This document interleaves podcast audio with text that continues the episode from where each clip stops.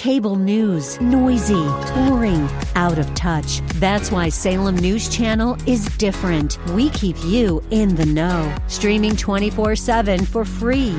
Home to the greatest collection of conservative voices like Dennis Prager, Jay Sekulow, Mike Gallagher, and more. Salem News Channel is unfiltered and unapologetic. Watch anytime on any screen at snc.tv and Local Now Channel 525.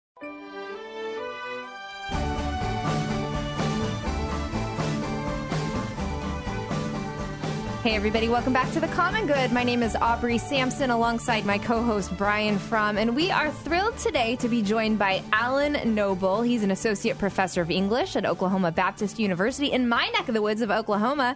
He's also the co founder and editor in chief of Christ and Pop Culture. And he does a number of other things, including writing tremendous books. He's got another book coming out just next week that we are so excited to talk to him about. It is called On Getting Out of Bed The Burden and Gift of Living. Dr. Alan Noble, thanks for being here with us today. Thank you for having me. Um, so, I just want to ask you kind of a broad question to start, Alan, if you don't mind. Um, on Getting Out of Bed, like an incredible title, why did you decide to write on this topic in particular? I was trying to think of a way of expressing the challenge of choosing to live uh, in a way that captured not only the the very difficult topic of things like suicide, but also the mundane ways that we can give up on life, like uh, choosing not to get out of bed. Mm. And so um, that's the the metaphor I use to to include all the different ways in which you can give up on life. Mm. Alan, in the church, uh, what we often find, right, is people pretending that life is always all good, and it just makes it worse for everybody else, right? We we are just pretending life is good. Why do you think the church over time has had a hard time even discussing things like mental health, suicide, or just the struggle of getting out of bed?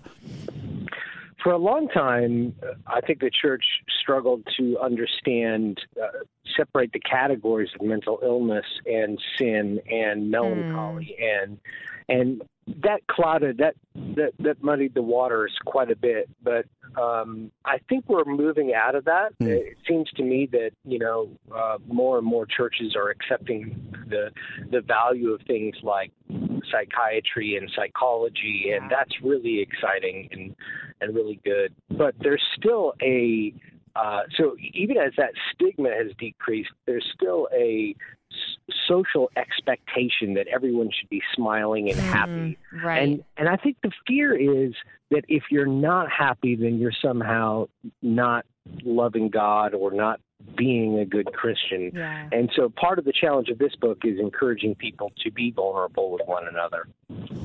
Alan, um, the, the, book again, the title is On Getting Out of Bed The Burden and Gift of Living. You're talking about sorrow, anxiety, mental health, choosing to live in the middle of all of that. Um, part of this, I'm, I'm making an assumption here, but I'm guessing part of this is from your personal experience. Do you share some of your story in this book?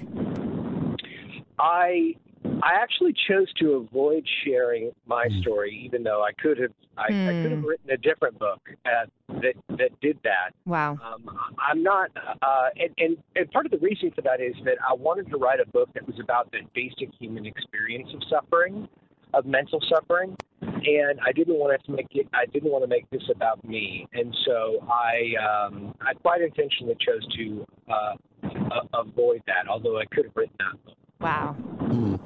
So, Alan, somebody's listening right now, and they've, you know, they're having trouble getting out of bed. Everything you're kind of describing right here is some depression, anxiety, but they've never really dealt with it. What's uh, step one? Uh, is it contact somebody? Is it what? What would you encourage that listener right now who is kind of struggling?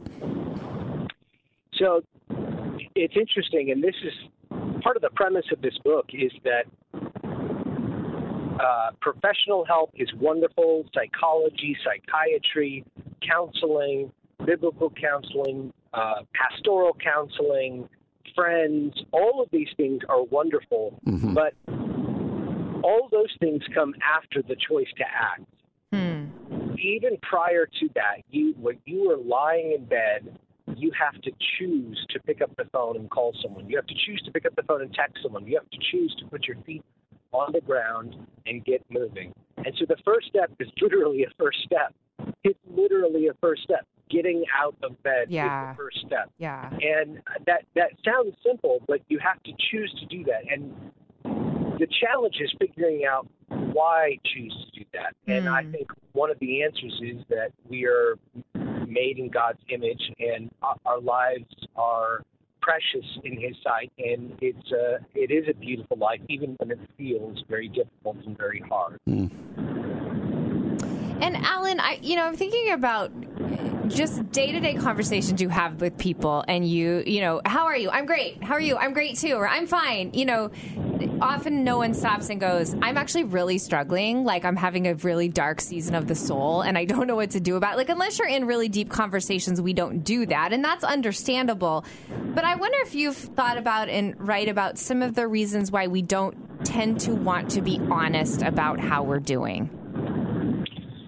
Sure. I mean, it's a social liability, hmm. right? in a hmm. hyper competitive society, and everybody's trying to get ahead of everybody else. And to uh, be open about your weakness, to be vulnerable, is to to make yourself vulnerable to social criticism, and we don't we don't want that. Um, and so we'll be afraid to to speak up, to to share, and and I, you know, I, I do think it's important. You know, we we ask people how we're doing um, very flippantly, and um, I'm not opposed to that. But you know, I don't want to tell everyone I meet on the street. Yeah, right. How I'm doing. Actually, how I'm doing. Right. So there's, you know, so there's prudence and discernment is, is involved in this. But my suspicion is that a, a great many people um, choose to not be vulnerable to people even close to them because they're afraid of, of being hurt, of being exposed, of being looked down upon, being shamed. And um, that's a stigma that we have to break. And in my experience, the way we break that stigma is by choosing to be vulnerable ourselves. Yeah. Uh, and Alan, Aubrey and I are both pastors. Uh, how can how can pastors create a culture within their churches that handles these things well, where there is vulnerability, where people do feel like they can be honest about where they're at? Do you have any word for pastors out there? I think this is a big challenge. And uh, in the past, my my answer would have been, don't try to be too intentional about it. Let it be organic. But the older I get, the more I realize that uh, organic relationships are very hard to achieve. Yes, that's Um, true. especially in middle age. I think I think we have to be intentional about it. I think we have to be intentional about training each other, encouraging each other, welcoming each other into vulnerability. Um, who, when you were thinking about writing this, Alan, or as you as you wrote it, who did you have in mind as your ideal reader? So I think the first reader would be someone who is struggling with a mental illness or a disability or a disorder or uh, any kind of mental affliction. But uh, I think it's also really valuable for people who don't personally experience those kinds of uh, seasons in, in very serious ways. Uh, because even if you don't personally experience it, you experience it vicariously through others because you're going to know someone, a loved one, a friend, who a family member who who's experiencing depression or severe anxiety or some mental illness or disorder. And so I did the thing that you're told not to do in, in writing communities, which is I wrote a book for everyone. you're not supposed to do that, but I did. Oh, that's Love it, awesome. love Again, the it. book is called On Getting Out of Bed. It's for everyone. It's for you out for there everyone. who are listening. Uh, Al, let me ask you something uh, apart from the book. I'm going through your Twitter feed right now, as we like to do when people are on, and you've got a lot of followers and you post a lot. I really, I follow you. You're a great follow. How do you view Twitter? How do you view your role on Twitter and the people following you? Great question. Just very curious about that. Yeah, uh, I try to be fairly transparent. I, I, I take it for what it is, which is a, a great space to make jokes, to post things that are interesting to me, that uh, that pique my interest, that I think are valuable to to to other people, to point people off the platform. I don't view it as a place to have serious dialogue. Uh, I think that's a mistake. I think Mm. you get into a lot of trouble if you try to do that. Um, Mm. A lot of misunderstanding happens. It's just not a suitable platform for that. But I, I love it as a place to make jokes and to share NBA memes and to share news articles and learn about things and meet people. That is awesome. That's a great way to handle social media. It's a fun way to make jokes. I like it. Uh, I actually want to ask you a question about um, your role as a professor, but particularly with the next generation. Would love to know kind of what trends you're seeing related to your book, related to mental health, related to the digital age and personal branding. Can you talk to us about that a little bit? young people are under tremendous pressure to create, project, promote, find an identity. And that adds a layer of anxiety that I think a lot of previous generations didn't have. I mean, everyone wanted that to be known. I mean, that's not not entirely new, but what is new is things like social media, the ability to actually brand yourself, to create uh, an identity, to create a style, to project your images out into the world. That's new, and it creates, um, again, yeah, an anxiety that I just think younger generations or older generations, that is, uh, didn't have. Uh, so, Alan, I, again, I was been perusing your Twitter and I saw this line. I think you said it on the Holy Post podcast that uh, I believe dropped today or yesterday. God hasn't called us to feel certain things, but has called us to do certain things. That sounds really important and probably pretty foundational to your book. Help unpack that for us. God hasn't called us to feel certain things, but called us to do certain things. Feelings are so deceptive and uh, it's great when you feel like doing the right thing and the right thing is right before you but very often you're not going to feel the way you ought to feel. Um, i can think of that great line i don't remember the exact line but the line in in the Charlie Brown Christmas where he he notes that it's Christmas time and he's he knows he's supposed to feel a certain way but he just doesn't. And um and that's not uncommon in uh, in life where you know you're supposed to feel a certain way, but you don't feel that way, and you need to choose to act, uh, to love others, to serve God, despite how you feel. We're talking with Dr. Alan Noble about his new book that's coming out next week on getting out of bed, the burden and gift of living. Alan, I know something that you talk about is this concept of technique, that we live in kind of mm-hmm. a, a technique oriented society. There's promises related to technique. Can you unpack that for our listeners? Yeah, so technique is the r- rational methods of the maximizing efficiency, and I'm getting this from a philosopher named Jacques Ellul, who's French, and he has a fantastic name, Jacques Ellul. That is an awesome name. Yeah, I, I judge philosophers by their names. And-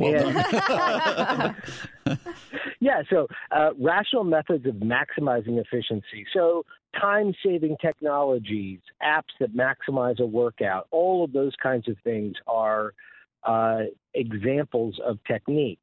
And the, the the problem, one of the problems with technique is that we we come to see um, efficiency as the guiding principle of our lives, and so there's this hope, there's this expectation that if we just apply the right life coach, the right, we read the right self help book, we do the right program or method or exercise or diet, then our lives are going to fall into place and things are going to be great.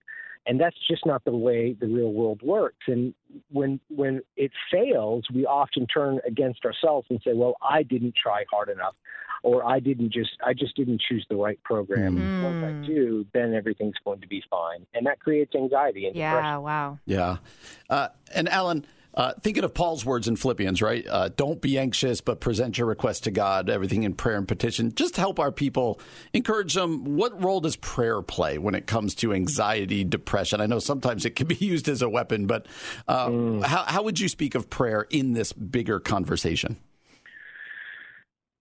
prayer is our way of, uh, as you say, petitioning, as Paul says, petitioning to God. And I think it is a it is a way that we can learn to not rely on ourselves. When you are in a period of mental suffering, one of the things that goes is um, this sense that you have to have control over your situation, and you you don't have control. God has control. Mm. And so prayer is a way of surrendering and and giving God and resting uh, control over things, or granting, accepting that He has control over things, and getting the hope back in return. Mm. Oh, it's such a such a good word for all of us. Dr. Alan Noble has a brand new book coming out just next week. We're so excited to have you go check that out. It is called On Getting Out of Bed The Burden and Gift of Living. Alan, where can people find and follow you, and where can they pre order the book? Uh, I think I am uh, at uh, the Alan Noble on Twitter, and you can find me at oalannoble.com. Uh, and you can find a bunch of my writings and musings and things there. All right, wonderful. So glad to have you with us today, Alan. Thanks so much for your time. Thanks, Alan. Thank you.